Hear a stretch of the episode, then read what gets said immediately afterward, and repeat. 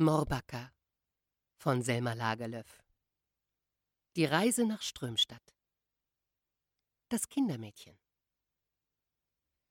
Auf Morbacca gab es einmal ein Kindermädchen, das Bakkaisa hieß. Bakkaisa war sicherlich drei Ellen lang und sie hatte ein großes, grob geschnittenes Gesicht mit strengen, finsteren Zügen. Ihre Hände waren hart und voller Risse, in denen beim Kämmen die Haare der Kinder hängen blieben, und sie war düster und trübsinnig. Ein solches Menschenkind schien nicht gerade zum Kindermädchen geschaffen zu sein. Und Frau Lagerlöf hatte sich auch sehr lange besonnen, ehe sie sie dingte. Bakkaisa hatte noch nie zuvor gedient. Ihre Herkunft machte sie auch nicht anziehender, und von guten Manieren hatte sie keine Ahnung. Denn sie war in der armseligen Karte Bakarna, weit droben auf der Waldhöhe, oberhalb von Morbacca, aufgewachsen, wo kein Mensch ringsum wohnte. Aber es war offenbar kein anderes Mädchen zu finden gewesen, und so hatte man Bakkaisa schließlich doch genommen. Dass sie kein Bett machen konnte, kein Feuer im Ofen zustande brachte und kein Bad zuzurichten verstand, darauf war Frau Lagerlöf ja vorbereitet. Und es war auch nicht schwer, dem Mädchen dies beizubringen.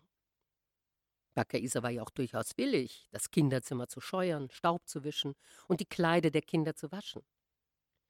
Aber was Frau Lagerlöf ihr nicht beizubringen vermochte, das war mit Kindern umzugehen. Sie wollte nicht mit ihnen spielen, sagte ihnen niemals ein freundliches Wort und kannte kein Märchen und kein Lied.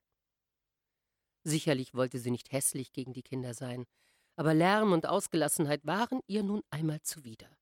Es wäre ihr am allerliebsten gewesen, wenn jedes der Kinder ruhig und still auf seinem Stühlchen gesessen hätte, ohne etwas zu sprechen und ohne sich zu rühren. Immerhin war Frau Lagerlöf soweit ganz zufrieden mit Bakkaisa wenn sie auch keine Geschichten erzählen konnte, so hatten die Kinder auf Morbacca dafür ja noch ihre Großmutter. Jeden Vormittag, gleich nach dem Ankleiden, kam diese und setzte sich auf das Ecksofa im Schlafzimmer. Sofort war dann auch schon die ganze Kinderschau um sie versammelt, und sie sang mit ihnen und erzählte ihnen Geschichten bis zum Mittagessen. Außerdem hatten die Kinder auch noch einen herrlichen Spielkameraden an ihrem Vater, dem Leutnant Lagerlöf, der in jeder freien Stunde mit ihnen herumtollte. Bakkaisa war kräftig und geduldig und pflichtgetreu, und man konnte sich unbedingt auf sie verlassen. Wenn die Herrschaft nach auswärts eingeladen war, so konnte man ganz sicher sein, dass das Mädchen nicht wegging und die Kinder allein im Kinderzimmer ließ. Bakkaisa wäre wirklich ganz vortrefflich gewesen, hätte sie nur eine etwas leichtere Hand gehabt. Aber es war kein zarter Griff, mit dem sie die kleinen Ärmchen in die Kleiderärmel hineinschob. Wenn sie die Kinder wusch, kam ihnen beständig der Seifenschaum in die Augen, und beim Kämmen hatten sie stets das Gefühl, als würden ihnen die Haare ausgerissen. Das Kinderzimmer auf Morbacca war eine helle, warme und geräumige Stube, die beste im ganzen Hause. Aber sie hatte allerdings den Fehler, ein Giebelzimmer zu sein. Um dahin zu gelangen, musste man erst in den unteren Flur hinunter, die Treppe wieder hinauf und dann noch über einen Bodenraum. Die Bodentreppe war aber steil und für kleine Füße recht beschwerlich. So war es stets hochwillkommen gewesen, wenn das vorige Kindermädchen eines der Kleinen auf den Arm genommen und die Treppe hinaufgetragen hatte. Bakkaisa aber fiel es nicht im Schlafe ein, das zu tun. Überdies war dieser Bodenraum ein schrecklich, unheimlicher Ort, besonders des Abends nach Einbruch der Dunkelheit. Da wäre es für kleine Hände eine Hilfe gewesen, sich in eine große hineinschmiegen zu können. Aber Bakkaisa, die den großen, wilden Wald gewöhnt war, hielt den Bodenraum auf Morbacca wohl für einen traulichen und sicheren Ort. Sie ging stramm geradeaus ihres Wegs und streckte keinem der Kinder eine Hand hin. Jedes konnte froh sein, wenn es ihm gelang, auch nur einen Zipfel ihres Rocks zu erhaschen. Die Betten, in denen die drei Kinder schliefen, waren von dem prächtigen alten Schrein in Askabü angefertigt worden, und sie waren wunderschön geschmückt mit einer Reihe gedrehter Stäbchen rings um das Kopfende. Aber es waren sogenannte Schlafkommoden. Denn so groß auch die Kinderstube war, die drei Betten nahmen doch sehr viel Platz weg. Und so war es recht zweckmäßig, dass man sie tagsüber ineinander schieben konnte. Das war an und für sich kein Fehler. Aber wie viel Mühe der prächtige alte Schreiner sich auch mit den Betten gegeben haben mochte, sie hatten nun einmal das Bestreben, sich mitten in der Nacht ganz auseinanderzuschieben. Wenn einem das widerfuhr, wurde man natürlich in hellem Schrecken aus dem süßesten Schlummer gerissen. Und fand man das Bett mitten auseinandergefallen, dann versuchte man, auf dem oberen Teil in sich zusammenzukriechen, in der Hoffnung, wieder einzuschlafen. Aber das gelang nicht, nach einer Weile streckte man die Beine aus und ließ sie hinunterhängen. So lag man und wartete auf den Schlaf, bis man so hellwach war wie am lichten Tage. Und dann entschloss man sich endlich aufzustehen und zu versuchen, das Bett wieder zusammenzuschieben. Und meinte man, damit zu Rande gekommen zu sein und waren die Betttücher wieder schön zurechtgelegt, kroch man so vorsichtig wie möglich ins Bett und dehnte und streckte sich mit Wohlbehagen. Alles ging vortrefflich. Der Schlaf kam herbeigeschlichen. Aber dann machte man eine unvorsichtige Bewegung, und schon fuhr das ganze Bett mit Gepolter wieder auseinander. Und mit allen Hoffnungen auf Schlaf war es für diese Nacht aus und vorbei. Bakaisa aber verschlief das alles, und keinem der Kinder kam es in den Sinn, man könnte sie wecken und um Hilfe bitten. Das vorige Kindermädchen war sofort aufgewacht, wenn eines der Betten auseinanderfiel, und hatte es flink wieder zusammengeschoben, ohne dass man sie darum zu bitten brauchte. Gerade über dem Kinderzimmer befand sich noch ein enger, kleiner Bodenraum, der mit alten, zerbrochenen Webstühlen und Spinnrocken vollgestellt war, und zwischen diesem Gerümpel hauste eine Eule. Dieses Tier hatte eine ganz merkwürdige Fähigkeit, einen unglaublichen Spektakel zu vollführen. Bei Nacht klang es in den Ohren der Kinder, als ob jemand schwere, dicke Klötze über ihren Köpfen hin und her schöbe. Aber wenn ihnen bei dem Lärm bange geworden war, hatte das vorige Kindermädchen nur gelacht und gesagt, das sei nichts zum Fürchten. Es sei nur die Eule. Wakaisa jedoch, die aus dem Walde kam, fürchtete sich vor allen Tieren. Für sie waren es böse Geister. Und wenn sie nachts durch die Eule geweckt wurde, holte sie ihr Gesangbuch und fing an zu beten. Das trug indes ganz gewiss nicht dazu bei, die Angst der Kleinen zu vermindern, im Gegenteil. Es vermehrte nur noch ihre Furcht, und in ihrer Fantasie wuchs sich die arme Eule zu einem großen Ungeheuer mit einem Katzenkopf und Adlerflügeln aus. Es ist nicht zu schildern, wie sehr die Kleinen bis ins innerste Herz erschraken bei dem Gedanken, dass ein so unheimliches Wesen über ihnen wohnte. Wie wenn es mit seinen gewaltigen Klauen einmal die Decke aufrisse und zu ihnen herabkäme. Niemand kann behaupten, Bakkaise habe die Kinder vernachlässigt oder geschlagen. Das sei ihr gar nicht gleich. So darauf bedacht, die Kinder sauber und unversehrt zu erhalten, wie Bakkaisa, war zwar das vorige Kindermädchen nicht gewesen, dafür aber gegen die Kleinen überaus zutunlich und freundlich. Was die Kinder damals als ihren höchsten Schatz betrachteten, das waren drei kleine Holzstühlchen. Sie waren ein Geschenk des prächtigen alten Schreiners in Askabü. Es war den Kindern nicht ganz klar, ob diese Stühlchen eine Entschuldigung sein sollten für die missratenen Betten, aber sie glaubten es fast. Die Stühlchen waren jedenfalls nicht missraten, sie waren fest und dauerhaft. Man konnte sie als Tisch und als Schlitten verwenden. Die Kinder konnten damit in der ganzen Stube herumreiten, sie konnten hinaufsteigen und wieder hinunterspringen, oder sie konnten sie hinlegen und Hof und Stall daraus bauen. Kurz, es gab überhaupt nichts, wozu diese Stühlchen nicht zu gebrauchen gewesen wären. Aber warum die Kinder einen so ungeheuren Wert auf sie legten, das verstand man erst, wenn man sie umdrehte. Da sah man, dass auf der Unterseite eines jeden Stühlchens eines der Kinder gemalt war. Auf dem einen sah man Johann, einen blau gekleideten Jungen mit einer ungeheuren Peitsche in der Hand. Auf dem anderen konnte man Anna sehen, ein süßes kleines Mädchen im roten Kleidchen und gelben Schäferhut, das an einem Blumenstrauß roch. Und auf dem dritten erblickte man Selma, ein kleines Wackelpeterchen mit blauem Kleidchen und gestreiftem Schürzchen, mit nichts auf dem Kopf und nichts in der Hand. Diese Bilder waren da hingemalt worden, um anzuzeigen, wem jedes Stühlchen gehörte. Und deshalb nahmen die Kinder sie auch viel nachdrücklicher für ihr Eigentum als ihre Kleider und anderes, was sie von ihren Eltern bekommen hatten. Die Kleider, ach, die wanderten von einem zum anderen, das erfuhren sie ja selbst alle Tage, und ihre feinen Spielsachen wurden entweder eingeschlossen oder auf dem Eckbrettchen in der guten Stube gestellt. Sie aber der Stühlchen zu berauben, die durch ihre Bilder bezeichnet waren, Nein, das würde nie und nimmer irgendjemand einfallen.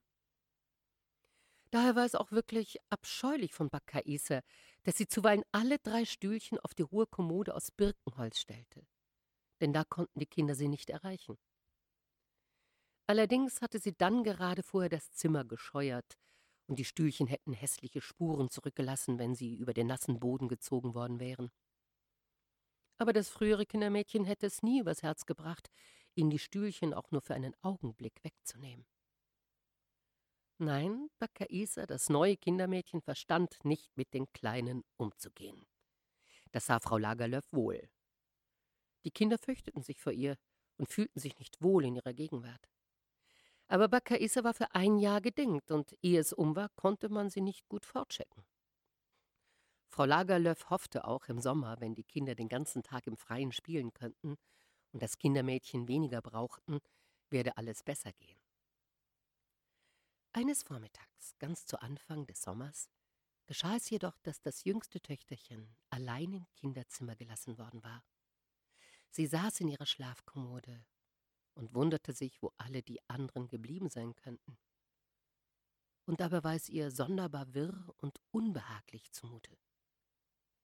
Als sie ein wenig zu sich gekommen war, fiel ihr ein, dass sie morgens mit den Geschwistern den Leutnant Lagerlöf zum Ostquell hatte begleiten dürfen, um dort zu baden. Nach ihrer Rückkehr hatte Bakkaisa alle drei ganz angekleidet in ihre Bettchen gelegt, damit sie bis zum Mittagessen schlafen sollten. Aber Annas und Johanns Betten waren jetzt leer. Also mussten sie wohl aufgestanden und ihre Wege gegangen sein. Vielleicht waren sie schon unten im Garten und spielten. Die Kleine verdross es, dass sie weggegangen waren und sie allein im Kinderzimmer gelassen hatten. Aber da war nichts zu machen. Sie musste nun eben aus dem Bettchen klettern und den anderen nachlaufen. Sie war drei und ein halbes Jahr alt und konnte schon ganz allein die Tür aufmachen und auch die Bodentreppe hinuntersteigen. Aber allein durch den Bodenraum wandern, das war das allerschlimmste Wagestück. Und deshalb blieb sie auch liegen und horchte eifrig, ob nicht jemand käme und sie holte. Aber nein, auf der Treppe war kein Schritt zu hören, Sie musste die Reise auf eigene Faust unternehmen. Aber als sie aus ihrem Bett steigen wollte, vermochte sie es nicht. Sie versuchte es immer wieder aufs Neue, sank aber stets nur in die Kissen zurück. Es war gerade so, als gehörten ihr ihre Beine gar nicht mehr. Sie hatte die Gewalt über sie ganz verloren. Das kleine Mädchen geriet außer sich vor Entsetzen. Das Gefühl von Ohnmacht, das sie beschlich, als der Körper ihr den Dienst versagte, war so unheimlich, dass sie sich noch lange, lange nachher, ja ihr ganzes Leben lang daran erinnern konnte. Natürlich fing sie an zu weinen. Sie war ganz verzweifelt und fühlte sich unsäglich verlassen. Und dabei war kein erwachsener Mensch in der Nähe, der sie hätte trösten oder ihr hätte helfen können. Sie blieb indes nicht lange allein. Die Türe ging auf und Bakkaisa erschien. Willst du denn heute nicht runterkommen und zu Mittag essen, Selma? fragte sie. Die Großen haben. Weiter kam sie nicht. Das kleine Mädchen dachte gar nicht mehr daran, dass es das unfreundliche Kindermädchen war, das in der Türöffnung stand. In ihrer großen Verzweiflung sah die arme Kleine nur eins. Jetzt war ein erwachsener Mensch gekommen, der ihr helfen konnte. Und sie streckte die Arme flehend nach Bakkaisa aus. Komm und hol mich, Bakkaisa, rief sie. Komm und hol mich. Als Bakkaisa an das Bett trat, schlang ihr das Kind die Arme um den Hals und klammerte sich so fest an, wie sich noch nie ein Kind an ihr festgehalten hatte. Ein leichtes Beben durchzuckte Bakaisa, und ihre Stimme war nicht ganz sicher, als sie fragte, Was hast du denn, Selma? Bist du krank? Ich kann nicht mehr gehen, Bakaisa, schluchzte die Kleine. Da hoben sie auch schon zwei starke Arme empor, so leicht, als wäre sie nur ein kleines Kätzchen. Und plötzlich wusste das ernste, herbe Wesen auch, wie sie mit einem Kinde sprechen musste. Deshalb musst du nicht weinen, Selma, sagte sie. Ich werde dich tragen. Damit war der ganze Kummer der Kleinen wie weggeblasen. Nun fühlte sie sich nicht mehr verlassen und unglücklich. Was tat es, wenn sie nicht mehr gehen konnte, wenn Bakka Isa sie tragen wollte? Das braucht ihr niemand zu sagen.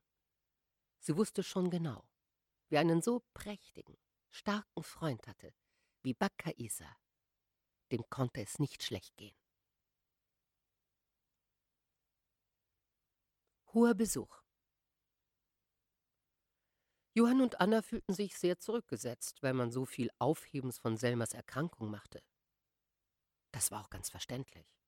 Johann war sieben Jahre alt. Johann war sieben Jahre alt und lernte schon lesen bei Herrn Thyborg. Er war ein Junge und galt eigentlich fast für das älteste Kind. Allerdings hatte er einen älteren Bruder, aber der war ja nie daheim, sondern lebte bei den Großeltern in Philippstadt. Und jetzt auf einmal kümmerte sich kein Mensch mehr um Johann, sondern jedermann hatte nur noch Gedanken für das jüngste Mädchen. Anna aber war schon fünf Jahre alt und konnte bereits stricken und nähen. Sie war sehr niedlich anzusehen. Überdies war sie die älteste Tochter und Mamas Herzblatt.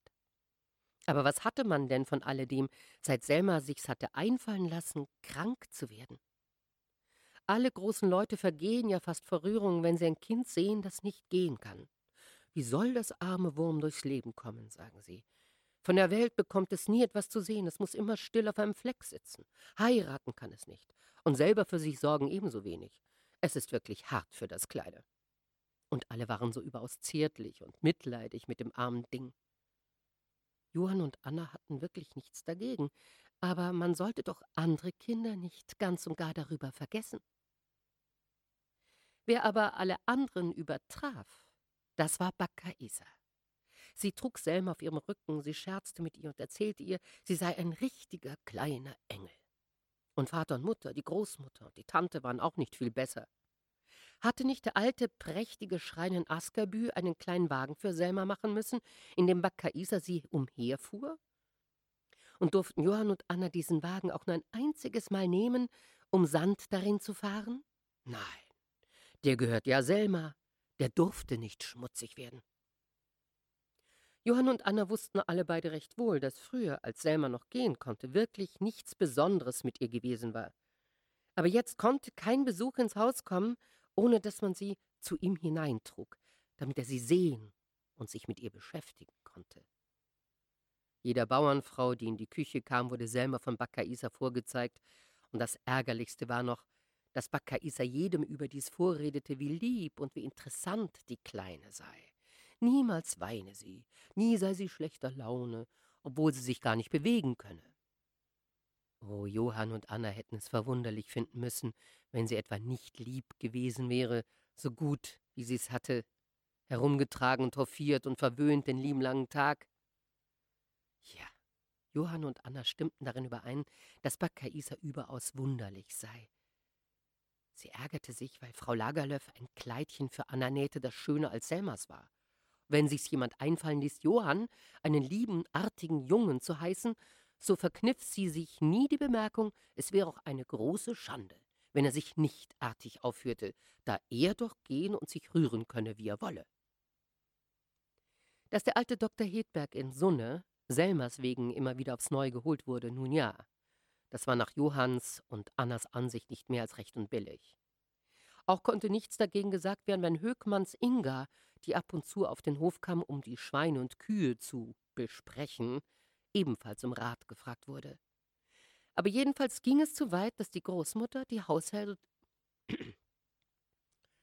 aber jedenfalls ging es zu weit, dass die Großmutter, die Haushälterin und Bakkaisa einmal, als Leutnant Lagerlöf verreist war, sich zusammentaten und die gefährliche alte Hexe von der Högbergalm nach Morbacca kommen ließen, den jeder Walpurgisnacht ihren Besen schmierte und zum Blocksberg ritt. Johann und Anne hatten gehört, sie habe die Macht, allein durch ihren Blick ein Haus in Brand zu stecken. Sie verging auch fast vor Angst, solange die Hexe auf Morbacca war, und fanden es recht schlecht, von Bakkaisa so gruselige Menschen auf den Hof zu bringen.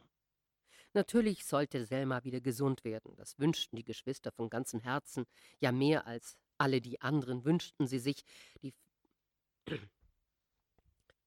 Natürlich sollte Selma wieder gesund werden.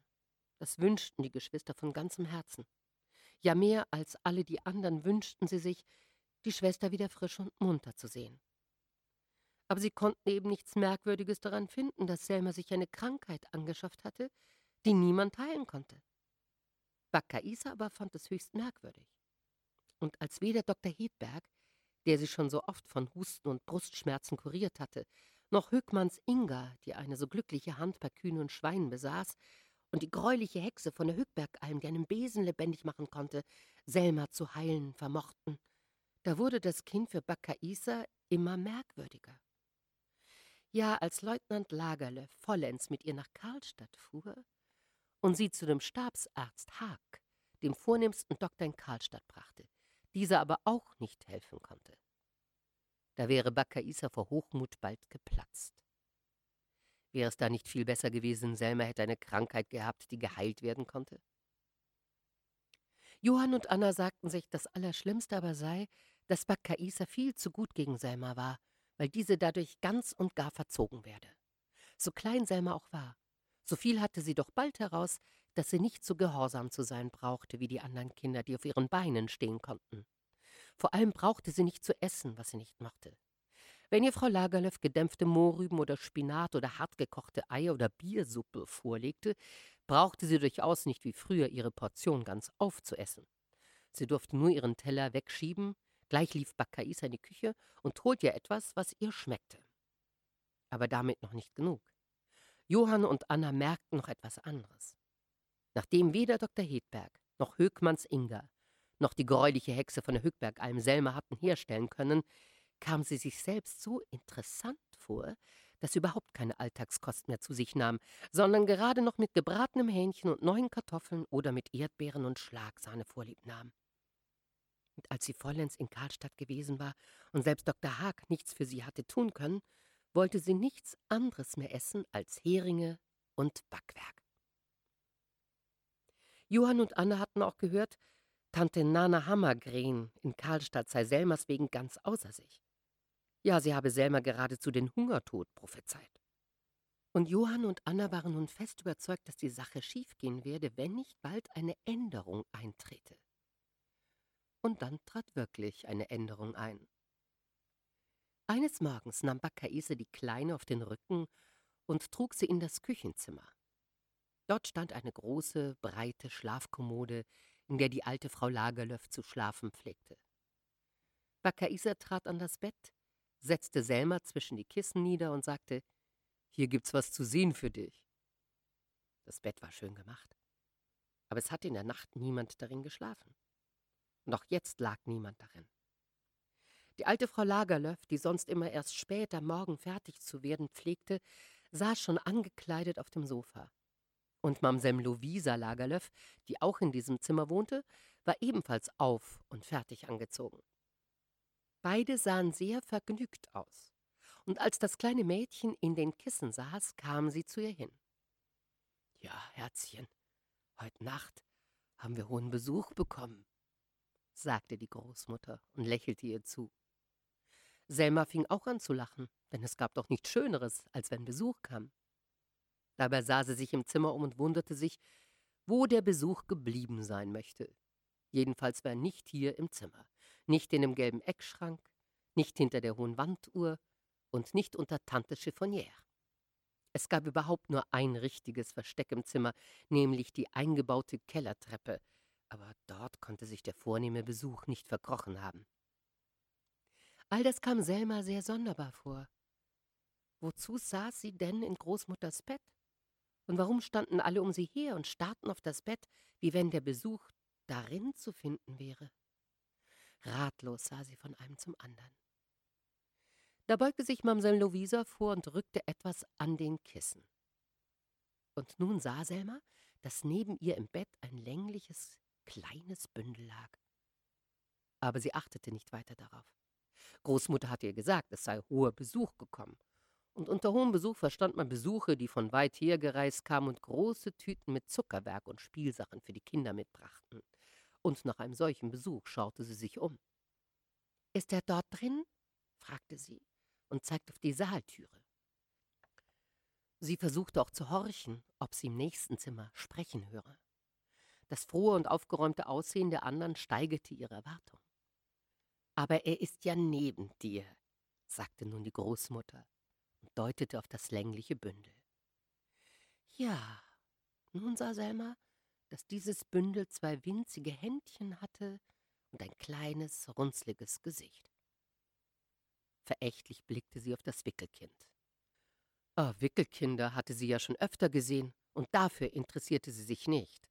Sie wandte die Augen weg, und ihre Gedanken waren bei dem Besuch mit den Zuckertüten. Siehst du, das ist dein Schwesterchen, das heute Nacht zu dir gekommen ist. Und du musst recht lieb zu ihm sein, sagte Tante Lovisa. Darauf war Selma nicht vorbereitet. Eine neue Schwester wäre ja schön und gut gewesen, wenn sie hätte gehen und sprechen können, aber das Wickelkind da hatte keinerlei Bedeutung für sie. Doch nun wurde ihr plötzlich klar, dass gar kein Besuch gekommen war. Großmutter hatte niemand anders gemeint als das kleine Dingelchen. Und das hatte natürlich kein Zuckerwerk mitgebracht. Als sie das begriffen hatte, fühlte sie sich bitter enttäuscht. Sie konnte ihre Tränen nicht zurückhalten und Bakaisa musste sie wieder auf den Rücken nehmen und in die Küche hinaustragen, damit der hohe Besuch nicht aufgeweckt werde. Ach, Selma hatte wohl Ursache zu weinen, denn von nun an war die Zeit ihres Glückes und ihrer Macht zu Ende. Bakaisa musste Frau Lagerlöf bei der Pflege des kleinen Ankömmlings helfen. Und dieser war noch hilfloser und unverständiger als sie selber. Dem konnte man ja nicht vernünftig zureden. Und so war es jetzt immer Selma, die warten und sich gedulden musste. Auch beeilte man sich nun nicht mehr so sehr, sie den Besuchern vorzuzeigen. Jetzt musste das Wickelkind betrachtet und bewundert werden. Von Selma war plötzlich alles Merkwürdige abgefallen und sie war nichts Besseres mehr als Johann und Anna. Das gab manche traurige Stunde im Laufe des folgenden Jahres.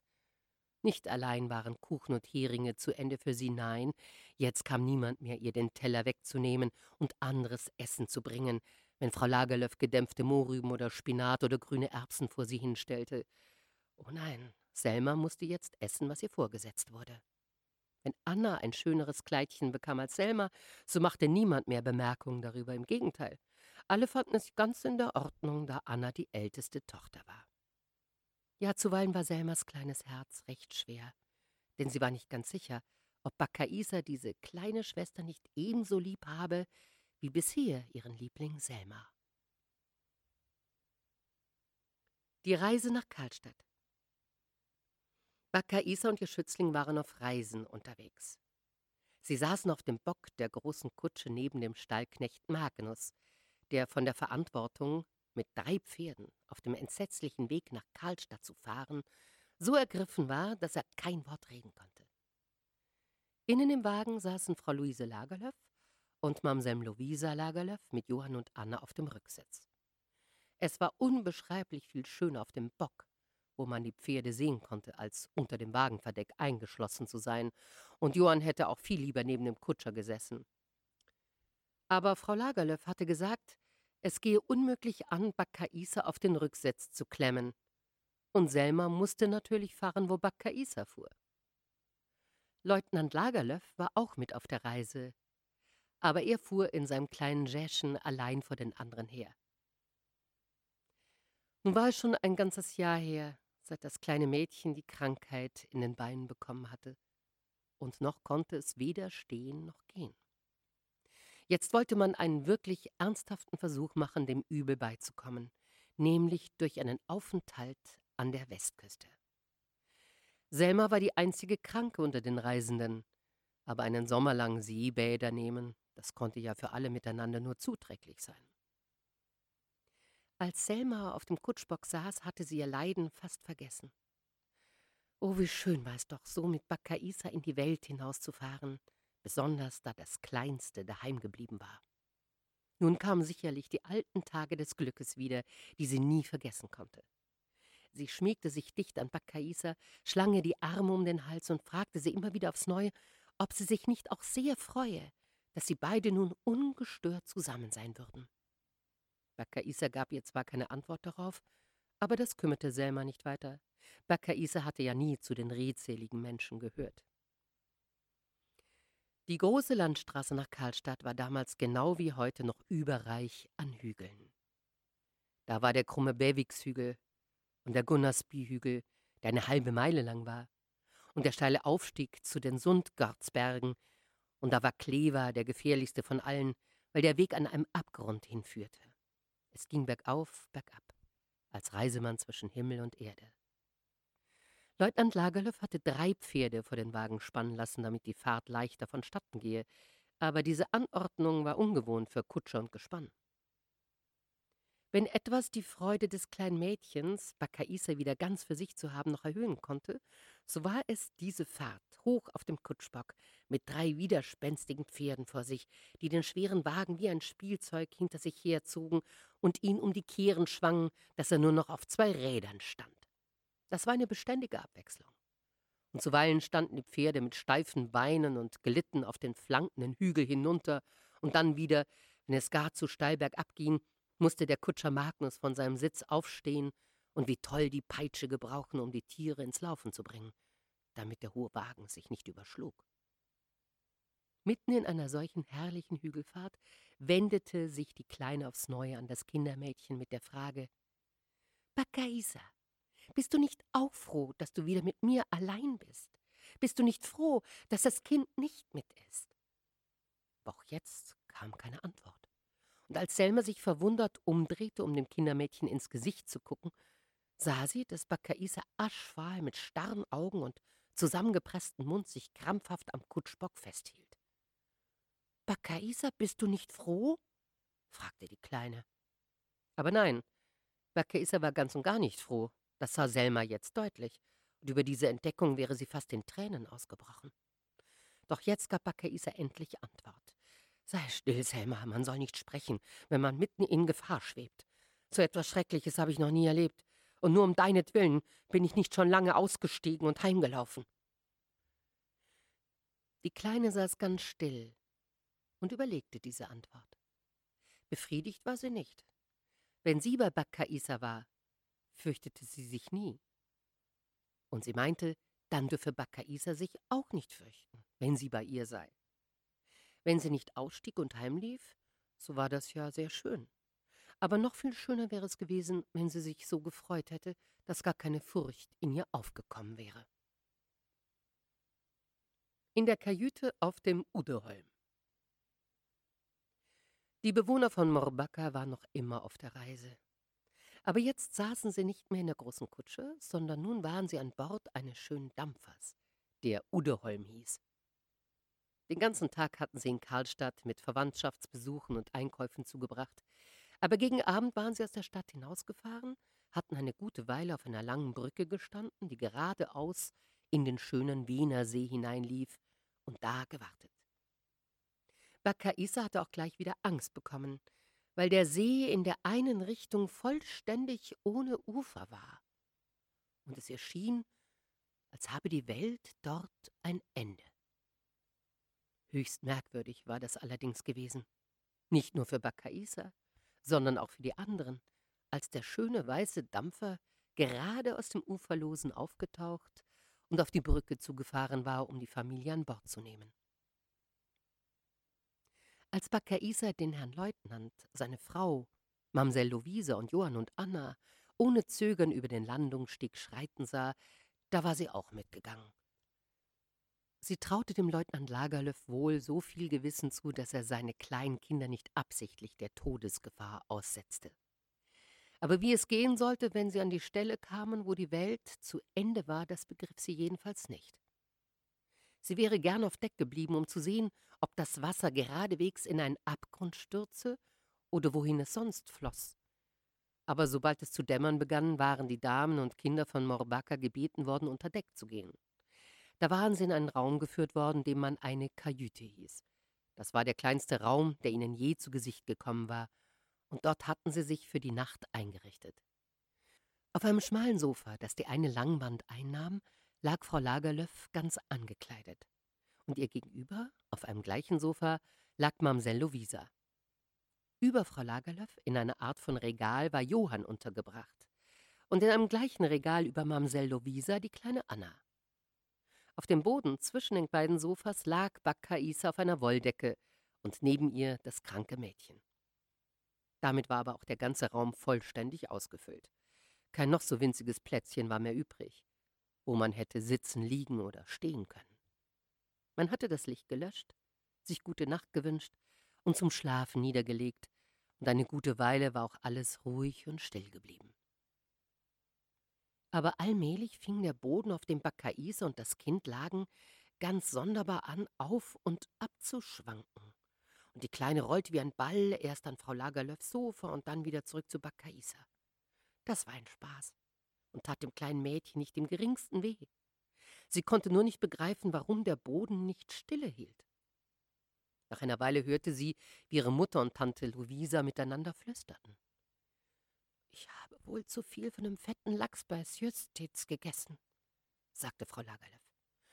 Ja, ich hielt das gleich für ein sehr unverständiges Essen. Sie wussten doch, dass wir auf den Wener gingen, versetzte Mamsell Luisa. Ja, der Wener hat seine Tücke, meinte Frau Lagerlöf mit einem Seufzer. Auch Bakkaisa fing an zu flüstern, Sagen Sie doch, gnädige Frau, sind wir nun da angekommen, wo der See aufhört und das Wasser in den Abgrund stürzt? Meine Liebe, der See nimmt die ganze Nacht noch kein Ende, antwortete Frau Lagerlöf, die nicht verstand, was das Mädchen meinte. Es blieb wieder still, aber nicht ruhig. Der Boden schaukelte auf und ab, und die Kleine rollte immer wieder hin und her. Nun strich Frau Lagerlöf ein Zündholz an und machte Licht. Ich muss nachsehen, ob die Kinder sich an den Regalen festhalten können, sagte sie. Gottlob, dass du Licht gemacht hast, rief Tante Luisa. Schlafen kann man ja keinesfalls. Ach, gnädige Frau und Mamsell Luisa, fühlen Sie denn nicht, dass es immer mehr abwärts geht? jammerte Bakkaisa. Ach, wie sollen wir aus solcher Tiefe wieder heraufkommen? Wie können wir jemals wieder heimkommen? Was kann sie wohl meinen? fragte Mamsell Lovisa ihre Schwägerin. Sie sagt, wir seien an der äußersten Grenze angekommen, antwortete Frau Lagerlöf, die ebenso wenig wie Mamsell Lovisa begriffen hatte, was Bakkaisa meinte. Wieder lagen alle still, jedes mit seinen Gedanken beschäftigt. Das kleine Mädchen hatte die Empfindung, dass sich die anderen fürchteten. Ihr selber ging es ganz ausgezeichnet. Sie lag wie in einer großen Wiege. Aber jetzt fasste jemand nach der Türklinke. Ein roter Vorhang wurde zur Seite geschoben und Leutnant Lagerlöf stand lachend unter der Tür und schaute in die Kajüte hinein. Wie steht's, Gustav? Gibt es Sturm? fragte Frau Lagerlöf hastig. So, ihr seid wach, sagte Leutnant Lagerlöf. Ja, der Wind hat ein wenig aufgefrischt, fuhr er in ruhigem Tone fort. Der Kapitän meinte, ich sollte einmal heruntergehen und euch sagen, es werde nicht schlimmer, als es jetzt ist. Was hast du im Sinn? fragte Tante Luisa. Willst du dich nicht auch hinlegen? Ha, wo soll ich denn liegen, Lowischen? versetzte Leutnant Lagerlöf. Er hatte eine so gutmütige und treuherzige Art, als er sich jetzt in dieser überfüllten Kajüte nach einem etwaigen Liegeplatz umschaute, dass alle zusammen in helles Gelächter ausbrachen. Frau Lagerlöf und Mamsell Luisa die gerade noch so ängstlich und halb seekrank dagelegen hatten, mussten sich aufsetzen, um nach Herzenslust lachen zu können. Johann und Anna lachten oben in ihren Regalen, so dass sie herunterzufallen drohten. Bakkaisa vergaß, dass sie nun bald an der Stelle sein mussten, wo der See zu Ende war, und lachte mit. Und die Kleine neben ihr kugelte sich vor Lachen. Leutnant Lagerlöf lachte selten, aber er stand seelenvergnügt unter der Tür, denn hinein konnte er nicht kommen. Na, gefährlich sieht es nicht aus bei euch, sagte er, als das Lachen sich legte. Da will ich wieder hinaufgehen und mit dem Kapitän plaudern. Damit sagte er Gute Nacht und ging seines Weges. In der Kajüte aber kehrte nun die Bangigkeit zurück und mit ihr die Anzeichen von Seekrankheit. Frau Lagerlöf machte wieder vergebliche Versuche, Bakkaisa zu beruhigen, die fortwährend auf den Augenblick wartete, wo alle in einen Abgrund versinken würden. Das kleine Mädchen aber musste eingeschlafen sein, denn die weiteren Erlebnisse dieser Nacht kamen ihr nicht mehr zum Bewusstsein. Im Laden des Goldschmieds. Jetzt waren wohl die größten Beschwerlichkeiten für die Reisenden überstanden. Sie brauchten nicht mehr zu fürchten, auf dem schlechten Weg nach Karlstadt umgeworfen oder auf dem Wiener See seekrank zu werden, sondern nun waren sie glücklich in Göteborg angekommen. Jetzt war alles Ungemach vergessen und bei dem schönen Sommerwetter waren sie ausgezogen, sich die Stadt anzusehen. Als sie durch die Osthafenstadt wanderten, schritt Leutnant Lagerle voraus, den Stock in der Hand, den Hut im Nacken und die Brille auf der Nase. Hinter ihm kam Frau Lagerlöf mit Johann an der Hand, ihr folgte Mamsell Luisa, die Anna führte, Und den Schluss bildete Bakkaisa mit Selma. Sie trug das Kind auf dem Arm, weil sie es nicht für passend hielt, es auf dem Rücken zu tragen, solange sie in der Stadt waren. Leutnant Lagerlöf trug einen braunen Rock und einen hellen Strohhut. Frau Lagerlöf und Mamsell Lovisa prangten in weißen Panamahüten mit breiten, nickenden Rändern und in großen, echten, gewirkten Umschlagtüchern, die ins Dreieck gelegt ihre weiten, schwarzseidenen Röcke und feinen Samttaille mit weißem Einsatz sowie die weiten, bauschigen Manschetten fast ganz bedeckten. Johann hatte einen Blusenanzug an aus schwarzem Samt und Anna ein steif gestärktes, blau getupftes Kattunkleidchen sowie Hut und Sonnenschirm und Krinoline. Selma trug das gleiche blau getupfte, steif gestärkte Kattunkleidchen, hatte aber keinen Hut, sondern einen zu Hause angefertigten weißen Helgoländer auf dem Kopf und weder Sonnenschirm noch Krinoline. Während Leutnant Lagerlöf so dahinschritt, drehte er sich ab und zu um und betrachtete die Frauen und Kinder, die hinter ihm herkamen. Er nickte und lachte, und man konnte ihm wohl anmerken, wie er sich freute, sie bei sich zu haben. Hier ist noch keines von uns je gewesen, sagte er. Nun wollen wir uns aber auch alles ansehen. Sie wanderten also die Straße entlang und betrachteten die Häuser und die Kanäle mit ihren Brückchen, die Wagen und die Spaziergänger, die Schilder und die Gaslaternen, aber am meisten interessierten sie doch die Schaufenster. Leutnant Lagerlöf drängte nicht vorwärts, im Gegenteil. Alle miteinander sollten sich nach Herzenslust satt sehen und vergnügen. Hier kennt uns niemand, sagte er. Guckt nur, solange es euch freut. In einem Modewarenschaufenster erblickte Mamsell Lovisa einen Hut, der mit weißem Schwanenpelz und zartroten Rosenknospen ausgeputzt war. Und da blieb sie mit Anna an der Hand wie gebannt stehen. Daher mussten auch Leutnant Lagerlöf und Frau Lagerlöf und Johann und Bakkaisa mit Selma auf dem Arm vor dem Schwanenpelzhut stehen bleiben. Mamsell Lovisa dachte nicht an die anderen, sie stand wie verzaubert da. Und Leutnant Lagerlöf freute sich, sie so hingerissen zu sehen. Aber schließlich ging ihm doch die Geduld aus. Du hast doch wohl nicht die Absicht, dir diesen Hut anzuschaffen, Luisa, sagte er. Weißt du, der passt besser für eine Siebzehnjährige. Es kann doch auch einer alten Freude machen, etwas Schönes zu sehen, versetzte Tante Luisa, die schon die erste Jugendblüte hinter sich hatte, obwohl sie noch schön und stattlich war. Aber als sie sich von dem Schwanpelzhut losgerissen hatten, kam sie an einen Juwelierladen, und nun war es Leutnant Lagerlöf, der stehen blieb. Als er eine Weile die Ringe und Armbänder und die silbernen Löffel und Becher und alles Übrige, was ausgelegt war, betrachtet hatte, fing er vor lauter Entzücken leise zu fluchen an. Hier gehen wir hinein, sagte er. Aber Gustav, mahnte Frau Lagerlöf, wir kaufen doch jetzt keine solchen Sachen. Sie legte die Hand auf seinen Arm und wollte ihn zurückhalten, aber er hatte schon eine große Glastür geöffnet und war eben im Begriff, in den Laden einzutreten. Und da blieb den anderen auch nichts weiter übrig, als ihm zu folgen. Frau Lagerlöf mit Johann, Mamsell Lovisa mit Anna und Bakkaisa mit Selma auf dem Arm. Als sie eintraten, stand Leutnant Lagerlöf schon vor dem Ladentisch und sprach mit einem jungen Verkäufer. Nein, kaufen will ich nichts, sagte er. Aber im Schaufenster liegen so viele schöne Sachen, und da konnte ich der Lust nicht widerstehen, hereinzukommen und äh, zu bitten, auch die anderen schönen Sachen, die Sie noch hier haben, sehen zu dürfen. Der junge Mann, mit dem er sprach, sah etwas betreten aus und wusste nicht, was er erwidern sollte. Und Frau Lagerlöf und Mamsell Novise hatten beide die Hände auf des Leutnants Schultern gelegt und versucht, ihn wieder mit sich auf die Straße zu ziehen. Da kam der Besitzer des Ladens selber aus dem Ladenstübchen. Er hatte wohl gehört, dass mehrere Leute in seinen Laden eingetreten waren und dachte, er könne ein gutes Geschäft machen. Er stellte sich neben den jungen Verkäufer, legte die flachen Hände auf den Tisch und sagte einladend Was steht zu Diensten? Leutnant Lagerlöf erklärte noch einmal, was er wünschte. Er fragte, ob er sich die schönen Sachen ansehen dürfe, die ringsum stünden, obgleich er nicht in der Lage sei, etwas zu kaufen. Der Goldschmied drehte den Kopf ein wenig und sah schräg an dem Leutnant hinauf.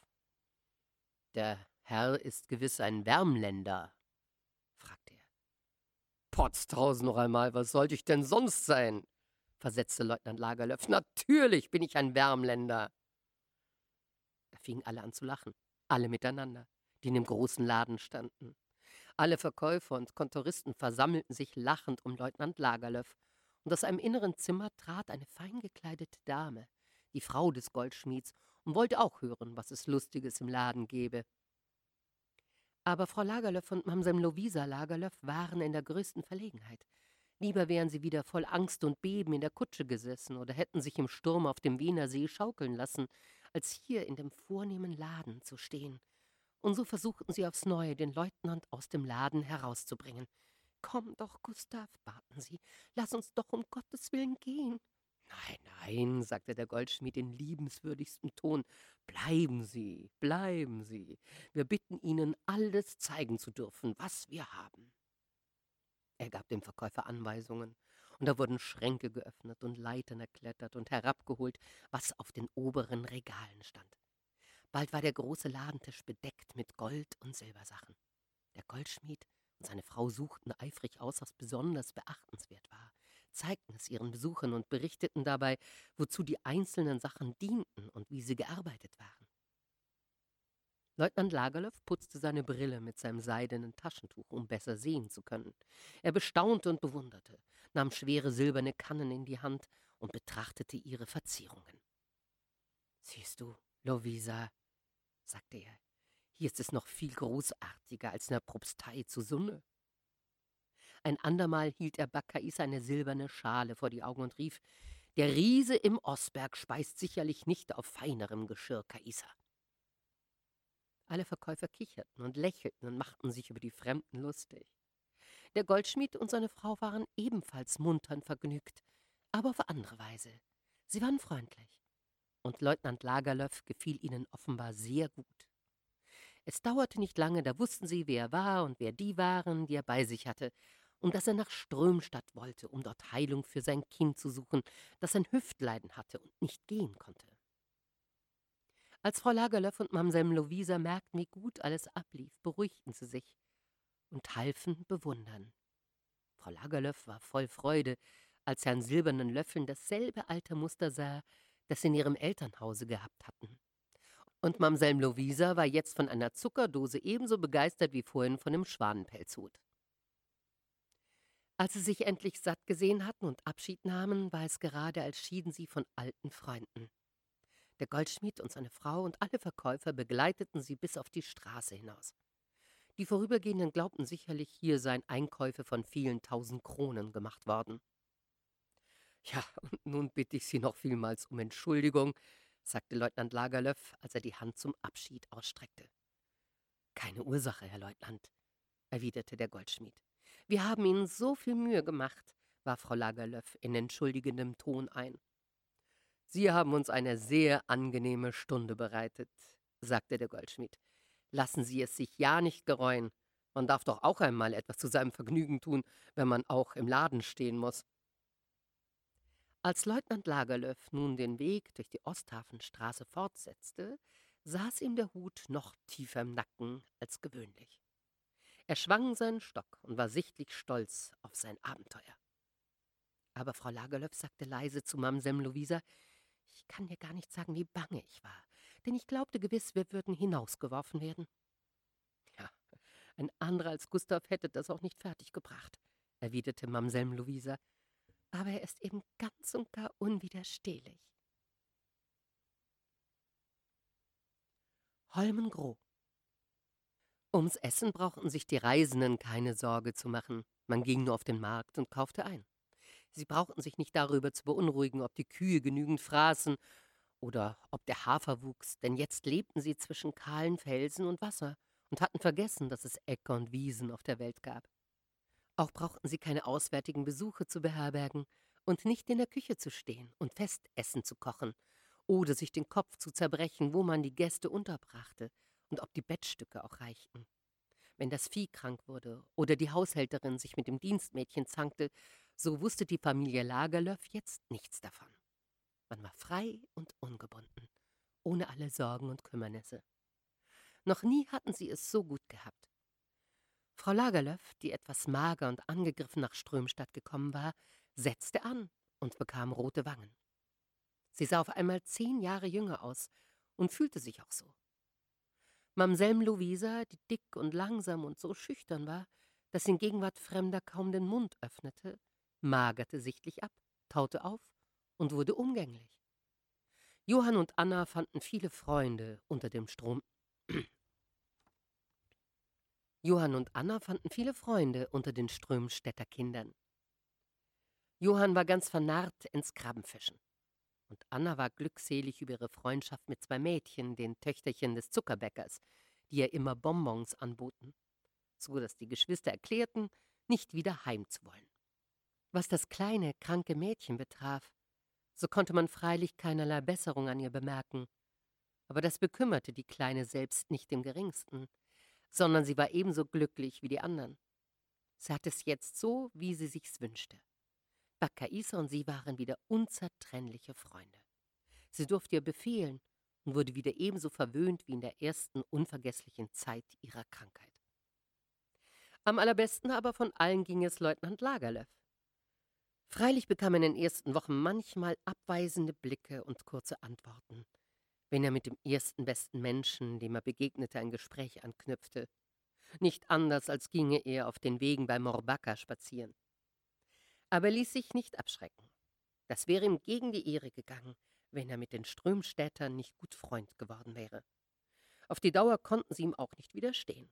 Nach kurzer Zeit schon flog ein Lächeln übers Gesicht der strengen Weiber, wenn sie ihm auf der Straße begegneten, denn er war bei ihnen in ihren Hütten gewesen, hatte sich nach ihren Männern erkundigt, hatte die Kinder gelobt und sich zum Kaffee einladen lassen. Eine ganze Schar kleiner Jungen zog auf der Straße hinter ihm her, weil sie entdeckt hatten, dass er stets die Tasche voll Kupfermünzen hatte. Auch mit den Fischern stand er auf höchst freundschaftlichem Fuße. Einer nach dem anderen lud ihn ein, auf den Makrelenfang mitzufahren. Alle alten, ausgedienten Schiffskapitäne, die daheim bleiben mussten, sich aber immer noch hinaussehnten aufs Meer, luden ihn zum Grog auf ihre kleinen Veranden ein und berichteten ihm, wie sie sich früher unter Gefahren und Abenteuern in der Welt draußen getummelt hatten. Leutnant Lagerlöf war eine menschenfreundliche Natur. er wollte immer wissen, wie die Leute sich hier am Ende der Welt durchs Leben schlügen. Er scheute sich weder vor hoch noch niedrig. An Gesprächsstoff mangelte es ihm auch nie, und dabei sah er stets äußerst gutmütig und freundlich aus. So war es durchaus nicht verwunderlich, dass ihn die Bewohner von Strömstadt auch gern leiden mochten aber niemand hätte auch von ihm sagen können, er sei sich seiner Macht nicht bewusst gewesen. Die Morbacker hatten auf dieser Reise wirklich Glück. Unter anderem hatten sie gute alte Freunde aus Wärmland getroffen, mit denen sie nun tagtäglich zusammen waren. Magister Tobiasson aus Philippstadt mit seiner Frau und zwei Schwe Magister Tobiasson aus Philippstadt mit seiner Frau und zwei Schwestern, sowie ein unverheirateter Magister Lundström gehörten auch mit zu ihrem Kreise. Mit diesen bildeten sie eine Bootsgesellschaft, und jeden Tag oder jeden zweiten Tag wurden weite Segelfahrten unternommen. Diese Ausflüge machten den Kindern ungeheuren Spaß. Dann pflegte Leutnant Lagerlöf alles zu berichten, was die Leute in Strömstadt Lustiges zu ihm gesagt hatten. Die einen hatten ihn angeschnauzt, andere aber hatten ihm gesagt, es sei recht schade, dass so ein Prachtkerl wie er kein Segelschiffer sei. Außerdem befanden sich stets ein paar große Henkelkörbe mit im Boot. Und wenn die Gesellschaft des Segelns müde war, gingen sie irgendwo an Land und hielten auf einer Felseninsel ein Festmahl. Dann sammelten die Kinder eifrig Muscheln. Sie hatten noch nie welche gesehen und waren über die Maßen erstaunt, weil sie von diesen Schätzen einheimsen durften, so viel sie wollten. Sie machten ihnen ebenso viel Freude wie Wiesen, Blumen oder Beeren. So waren sie wieder einmal draußen auf einer Segelfahrt. Wind und Wetter waren günstig, die Henkekörbe standen im Boot, Leutnant Lagerlöf war voll geladen mit Geschichten und alle freuten sich auf den herrlichen Nachmittag. Unglücklicherweise bemerkte einer von der Gesellschaft, man sei ja noch nie an der kleinen Insel gelandet, die Strömstadt gerade gegenüber liege und den Namen Holmen führte. Und sofort wurde beschlossen, diesmal auf der Rückfahrt an diesem Holm anzulegen und dort einen Imbiss einzunehmen. Nun lebte aber vor mehreren hundert Jahren auf dieser Insel die berüchtigte Hexe Kita Gros, die mächtiger war als der Teufel selbst. Und solange sie lebte, durfte kein Mensch einen Fuß auf die Insel setzen. Wenn es jemand dennoch einmal wagte, traf ihn sofort ein Unglück. Er brach den Arm oder das Bein und glitt von den schlüpfrigen Klippen ins Meer hinab. Jetzt aber, da Kitta Grau längst tot und verschollen war, konnte doch sicherlich ein Besuch auf Holmengrau nicht mehr gefährlich sein. Der Bootsmann warnte allerdings vor einer Landung, denn im letzten Frühjahr war er mit ein paar anderen Burschen quer durch die Insel gegangen und gleich war einer in eine Schlucht gestürzt und hatte das Bein gebrochen. Aber das ließ den Ausflüglern die Insel nur noch verlockender erscheinen. Sie sehnten sich geradezu danach, den Fuß auf Holmengor zu setzen. Das Boot kreuzte zu der Insel hinüber, glitt unter den Felsenwänden hin, und der Bootsführer suchte nach einer geeigneten Landungsstelle. In diesem Augenblick zupfte die kleine Anna Lagerlöf ihre Mutter am Arme. Mama, sagte sie, Selma weint. Wirklich. Das kranke Kind saß da und weinte. Sie hatte sich doch während der Fahrt gar nicht gefürchtet. Erst jetzt war die Angst über sie gekommen. Sie hatte sich wie die anderen gar schön gedacht, auf Holmengrau an Land zu gehen, aber ach, unter diesen Felswänden sah es doch gar dunkel und unheimlich aus. Nur die Felswände schreckten sie, sonst fehlt ihr nichts. Die anderen fragten, warum sie weine, aber sie wollte nicht antworten. Sie konnte doch nicht sagen, dass sie sich vor einer Felswand fürchtete. Die Antwort wurde ihr auch erspart. Da der Schiffer soeben einen Landungsplatz gefunden hatte, gab es anderes zu denken. In dem Augenblick, wo das Boot an Land stieß, stand Magister Lundström aus Philippstadt auf und sprang mit der Trosse an Land aber wie wenn ein unsichtbares Wesen am Ufer gestanden und ihm einen Stoß vor die Brust versetzt hätte, prallte er zurück und stürzte von der Felsenplatte, auf der er stand, rücklings ins Meer. Das war ein Entsetzen, ein erschrecktes und ängstliches Rufen. Doch die Angst war nur kurz. Der Schiffer beugte sich mit der Schnelligkeit einer fischenden Möwe über den Bootsrand, erfasste den Rockkragen und zog den langen Magister pudelnass, aber unversehrt aus dem Wasser heraus. Alle waren natürlich aufs höchste erregt über den schrecklichen Anblick, einen Menschen so geradewegs in die tödliche Tiefe stürzen zu sehen, und obgleich nun die Gefahr vorüber war, konnte niemand die vorige Munterkeit wiederfinden. Magister Lundström selber schlug vor, die ganze Gesellschaft solle nun an Land gehen und ihm das Boot überlassen, damit er nach Strömstadt zurückfahren und trockene Kleider anziehen könne. Es sei ja nicht weit, und das Boot könne auf Wunsch unverzüglich zurückfahren und die anderen holen aber darauf wollte niemand eingehen. Alle miteinander hatten genug von Holmengrau. Niemand hatte Lust, auf die schlüpfrigen Felsplatten zu steigen oder an den drohenden Felswänden emporzuklettern. So fuhr man denn nach Strömstadt zurück. Und jedes überlegte im Stillen, ob wohl etwas Wahres an den alten Geschichten sein könne. War es nicht sonderbar, dass der Unfall gerade hier geschehen musste? Man war doch fast an allen den Inseln der Stromstädter Schären an Land gegangen und stets war alles gut gelaufen. Mir kam es gleich so unheimlich vor, als die Kleine zu weinen anfing, sagte eines der Fräulein Tobiason. Da schwante mir sofort, dass uns etwas zustoßen würde. Ja, Herr Leutnant, was sagen Sie nun zu dieser Geschichte? sagte das andere Fräulein Tobiason, indem es sich an den Angeredeten wandte. Was soll ich dazu sagen? antwortete dieser. Ich sage, es hätte nicht gut anders gehen können wenn wir einen solchen Schulfuchs an Land schickten. Das war doch nicht der Mann für Kitagor. Sie meinen also, sagte Mamsell Tobiason, wenn ein anderer, also wenn der Herr Leutnant selber an Land gesprungen wäre, so würde der Empfang besser ausgefallen sein? Ja, zum Kuckuck, das meine ich, rief Leutnant Lagerlöf. Lieber Gott, gab das ein Gelächter. Die düstere Stimmung im Boot war auf einmal verflogen. Sie malten sich das Zusammentreffen des Leutnants mit Kitagor aus. Ja, der Herr Leutnant wusste, dass er unwiderstehlich war. Lieber Gott, wie herzlich sie jetzt alle lachten.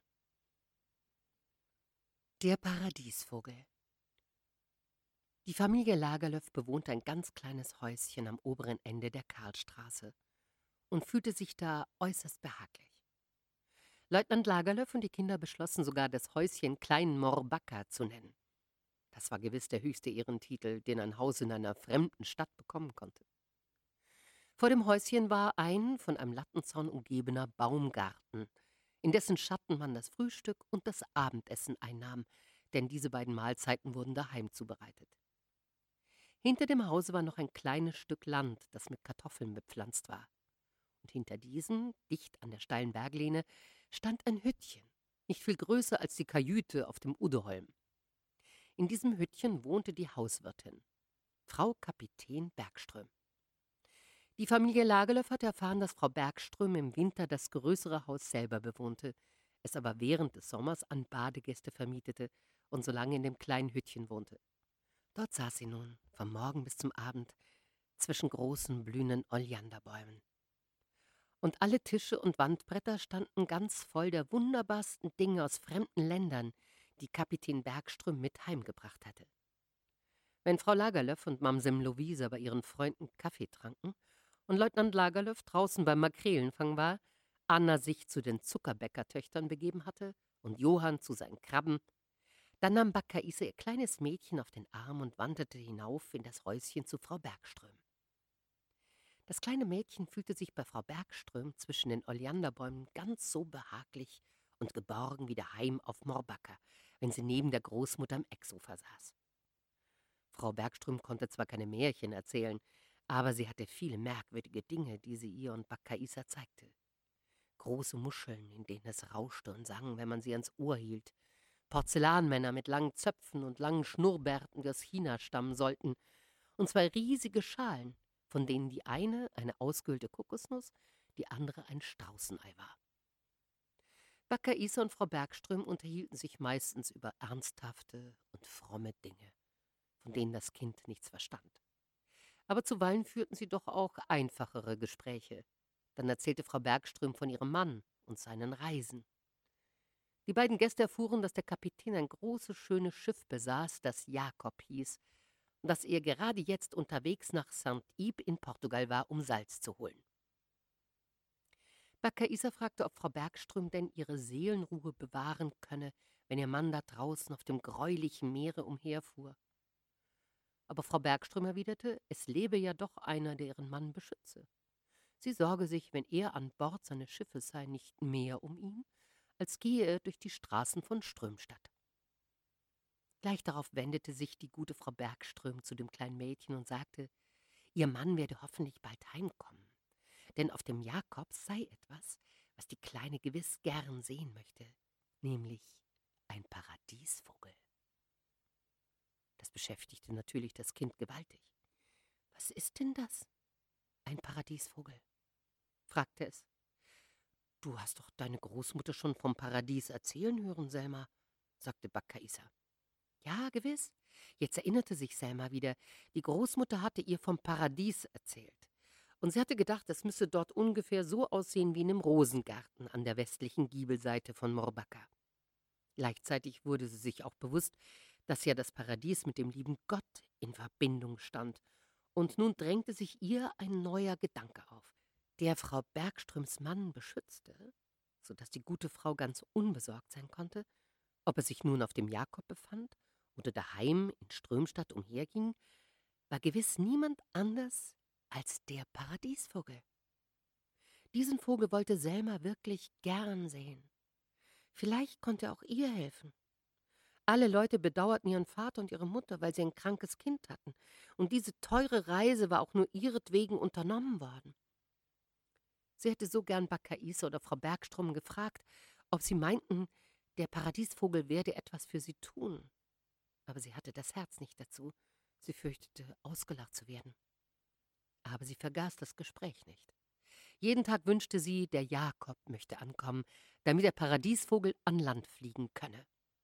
Und siehe, wenige Tage später hörte sie, nun sei der Jakob wirklich angekommen. Das war eine große Freude für die Kleine. Aber sie redete mit niemand darüber, denn für sie war das etwas sehr Feierliches. Sie dachte daran, wie ernsthaft Großmutter gewesen war, als sie von Adam und Eva erzählt hatte. Auch wollte sie Johann und Anna nichts von dem Vogel aus dem Paradiese sagen, der an Bord des Jakob war und den sie bitten wollte, sie zu heilen. Nein, nicht einmal Bakkaisa. Doch der Vogel ließ sich nirgends sehen. Und das war höchst sonderbar. So oft Selma zu Frau Bergström kam, erwartete sie, ihn auf den Oleanderbäumen sitzen zu sehen, aber war nie dort. Sie fragte Bakkaisa nach ihm, aber Bakkaisa meinte, er sei eben noch auf dem Jakob. Aber du darfst ihn bald sehen, sagte sie, denn der Herr Leutnant sagte, wir würden morgen alle miteinander an Bord des Jakob gehen. Bakkaisa hatte wahr gesprochen. Kapitän Bergström war kaum einen Tag daheim, als er und Leutnant Lagerlöf auch schon die dicksten Freunde waren.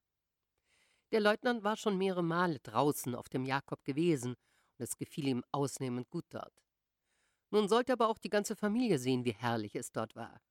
Als sie von zu Hause weggingen, hatte sich keines von ihnen richtig klar gemacht, was es heißen wolle, an Bord des Jakob zu gehen.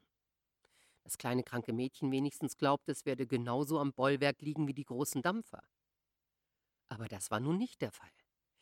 Der Jakob lag weit draußen in See und sie mussten sich in ein Boot setzen und zu ihm hinrudern lassen. Auch war es höchst sonderbar. Je näher man dem Schiffe kam, desto höher wuchs der Jakob empor.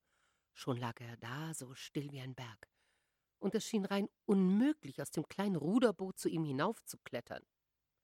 Tante Lovisa meinte gleich, wenn dieses hohe Schiff das Ziel ihrer Fahrt sei, dann könne sie ganz gewiss nicht mit an Bord kommen. Wart nur, Lovischen, sagte der Leutnant, du wirst sehen, es geht besser, als du glaubst. Aber Mamsem Lovisa erklärte, da könne sie ebenso gut versuchen, an der Flaggenstange auf La Holmen hinaufzuklettern. Und sie meinte, es wäre sicher am besten, man kehrte wieder um. Frau Lagerlöf und Bakaisa gaben mir recht und stimmten dafür, gleich wieder heimzufahren. Aber Leutnant Lagerlöf war hartnäckig und gab nicht nach. Nein, nein, sie müssten an Bord kommen und es sei gänzlich ohne Gefahr. Vielleicht sei dies das einzige Mal, wo sie ein großes Handelsschiff zu sehen bekämen, und diese Gelegenheit dürften sie nicht versäumen.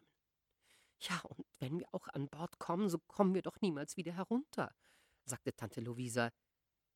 Während der Fahrt begegnete ihnen ein Boot, das mit Säcken beladen war. Siehst du das Boot? Sagte Leutnant Lagerlöf zu seiner Schwester. Weißt du, was in den Säcken ist? Nein, lieber Gustav, wie sollte ich das auch wissen? erwiderte Mamsell Lagerlöf. Nun, das sind Salzsäcke vom Jakob, berichtete ihr Bruder. Sie haben weder Arme noch Beine. Aber wenn Sie aus dem Schiff herunterkommen konnten, so wird es dir wohl auch gelingen.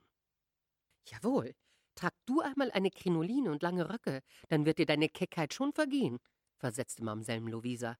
So neckten sie sich während der ganzen Fahrt. Das kleine Mädchen, das so gern den Paradiesvogel sehen wollte, wünschte von ganzem Herzen, Tante Luise und die anderen möchten sich doch entschließen, an Bord zu gehen. Aber wie die anderen hielt auch sie es für unmöglich. Jedenfalls legte nun das Boot unter der schaukelnden Fallrebtreppe an, und ein paar Matrosen des Jakob sprangen ins Boot, um den Besuchern beim Hinaufsteigen behilflich zu sein. Die erste, die sie ergriffen, war die kleine Kranke. Einer der Matrosen reichte sie einem der Kameraden hinauf, der sie die Treppe oder wie man das Ding heißen mochte emportrug und sie auf dem Deck des Jakob niedersetzte. Dort verließ er sie, um den übrigen Gästen zu helfen, und sie blieb allein da stehen. Sie war entsetzt, denn da war nur ein schmaler Rand des Decks, auf dem sie stehen konnte. Vor ihr öffnete sich ein großes, gähnendes Loch, und in der Tiefe lag etwas Schneeweißes, das in Säcke gefüllt wurde. Lange Zeit stand sie allein da oben. Im Boote unten musste sich noch Widerstand gegen den Aufstieg erhoben haben. Niemand war zu sehen, und als sie sich ein wenig gefasst hatte, fing sie natürlich an, nach dem Paradiesvogel auszuschauen. Zuerst schaute sie hinauf ins Tafelwerk. Sie hatte sich gedacht, er müsse mindestens so groß sein wie ein Truthahn, und so könne es nicht schwer sein, ihn zu finden. Aber als kein Vogel zu erblicken war, wandte sie sich an Kapitän Bergströms Kajütenjungen, der in der Nähe stand, und fragte ihn, wo denn der Paradiesvogel sei. Komm mit, dann darfst du ihn sehen, sagte der Junge. Er reichte ihr die Hand, damit sie nicht in den Laderaum hinabstürzte. Dann ging er rückwärts nach der Kajütentreppe und sie folgte ihm.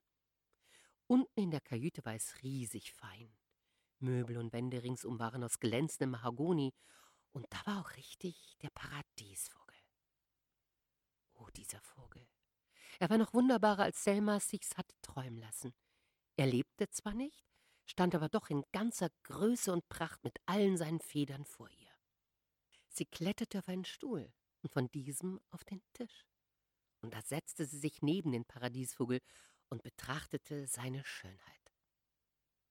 Der Kajütenjunge stand daneben und zeigte ihr die langen, glänzenden, hängenden Federn. Dann bemerkte er, siehst du, man könnte meinen, er käme aus dem Paradies. Er hat gar keine Füße. Das passte sehr gut in die Vorstellung des Kindes vom Paradies, dass man dort nicht gehen müsse, sondern sich mit zwei Flügeln fortbewege, und sie betrachtete den Vogel in tiefer Andacht. Dann faltete sie die Hände, wie wenn sie ihr Abendgebet sprechen wollte. Alsdann überlegte sie, ob der Kajütenjunge wohl wisse, dass es der Vogel sei, der den Kapitän Bergström beschützte. Aber sie wagte nicht zu fragen. Den ganzen Tag hätte sie voll übergroßer Bewunderung so sitzen können, aber jetzt wurde sie durch lautes Rufen auf Deck aufgescheucht. Es klang, als riefe man Selma, Selma. Gleich darauf kamen die anderen eilig und eifrig in die Kajüte gelaufen. Der Leutnant Lagerlöf, Bakkaisa, Frau Lagerlöf und Mamsem Luisa, Kapitän Bergström, Johann und Anna. Es waren ihre so viele, dass die ganze Kajüte voll war. Wie bist du hierher gekommen? fragten sie und sahen ganz bestürzt und verdutzt aus. Und nun kam es auch ihr selbst zum Bewusstsein, dass sie über das Deck gegangen, die Treppe herunter gegangen, in die Kajüte gegangen war und dass niemand sie getragen hatte. Komm herunter auf den Boden, sagten sie, damit wir sehen, ob du wirklich gehen kannst. Sie kroch vom Tisch auf den Stuhl und vom Stuhl auf den Boden, und als sie auf dem Boden angelangt war, konnte sie stehen und gehen. Ach, was war das für ein Glück. Nun war der Zweck der Reise erreicht. Das kostspielige Unternehmen war nicht vergeblich gewesen. Das Kind würde kein hilfloser, unglücklicher Krüppel bleiben, sondern ein richtiger Mensch werden. Da standen nun die Großen mit Tränen in den Augen um die Kleine herum und sagten, das herrliche Bad in Strömstadt habe die Heilung bewirkt. Sie priesen die Luft und das Meer und die ganze Stadt und waren glücklich, hierher gekommen zu sein. Das kleine Mädchen aber hatte seine eigenen Gedanken. Sie fragte sich, ob es wirklich der Paradiesvogel sei, der ihr geholfen habe. War es das kleine Wunder mit den wehenden Schwingen, das aus dem Lande gekommen war, in dem man keiner Füße bedurfte, das sie gelehrt hatte, auf dieser Erde zu gehen, wo Füße doch etwas so sehr Notwendiges waren? Das Andenken. Sie hatten Frau Bergström Lebewohl gesagt und Abschied von kleinen Morbaka genommen. Die Kinder hatten ihre kostbaren Muscheln eingepackt und die Großen ihre Koffer verschnürt. Nun waren sie im Begriff, sich auf das Dampfschiff zu begeben, das sie von Strömstadt wegführen sollte. Am Bollwerk stand eine Menge Leute.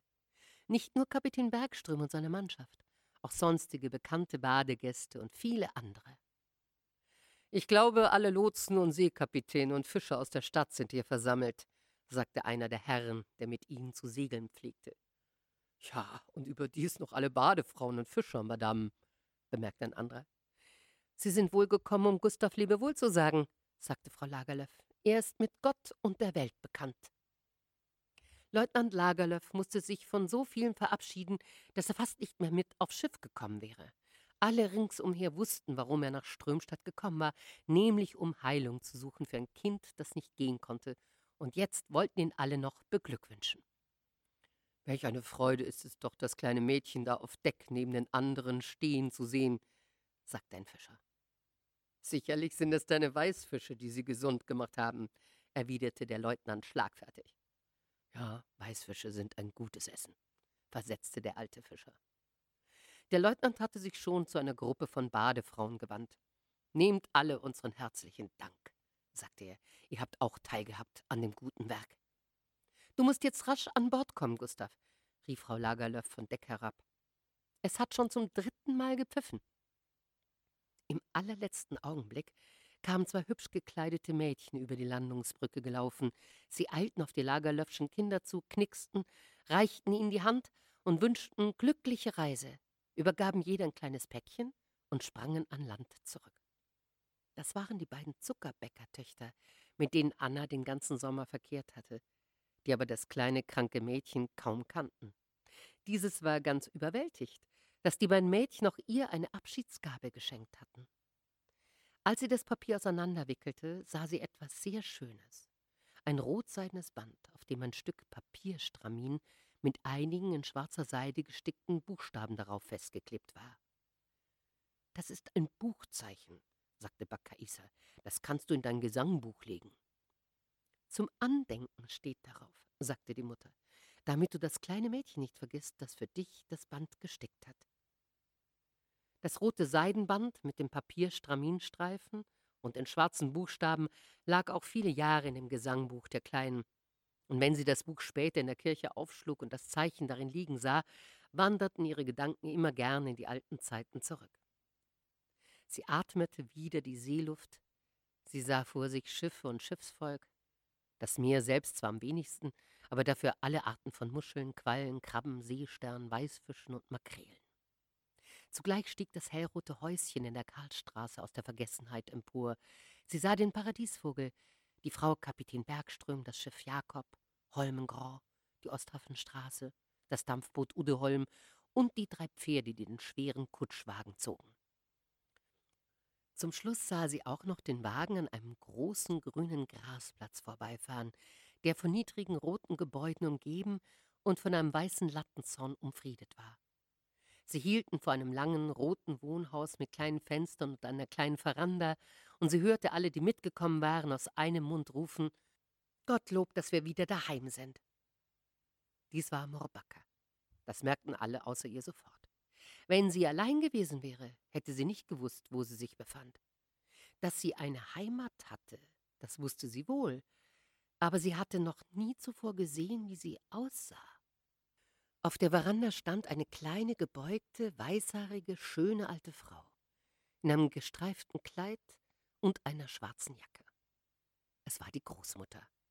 An sie erinnerte sich das kleine Mädchen auch sehr gut, wusste aber durchaus nicht, dass sie so aussah. Und ebenso war es mit dem Bruder Daniel und dem Kleinsten und der Haushälterin und Othello. Alle waren etwas ganz Neues für sie. Sie erinnerte sich ihrer, aber gesehen hatte sie sie noch nie.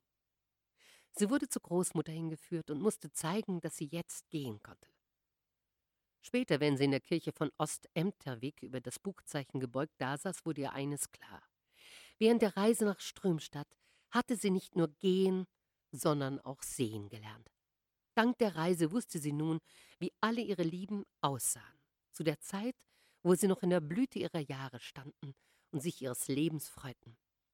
Wäre die Reise nicht gewesen, so wäre alles aus jener Zeit ihrem Gedächtnis entschwunden. Aber dank dem roten Band lebten alle die anderen auch immer weiter.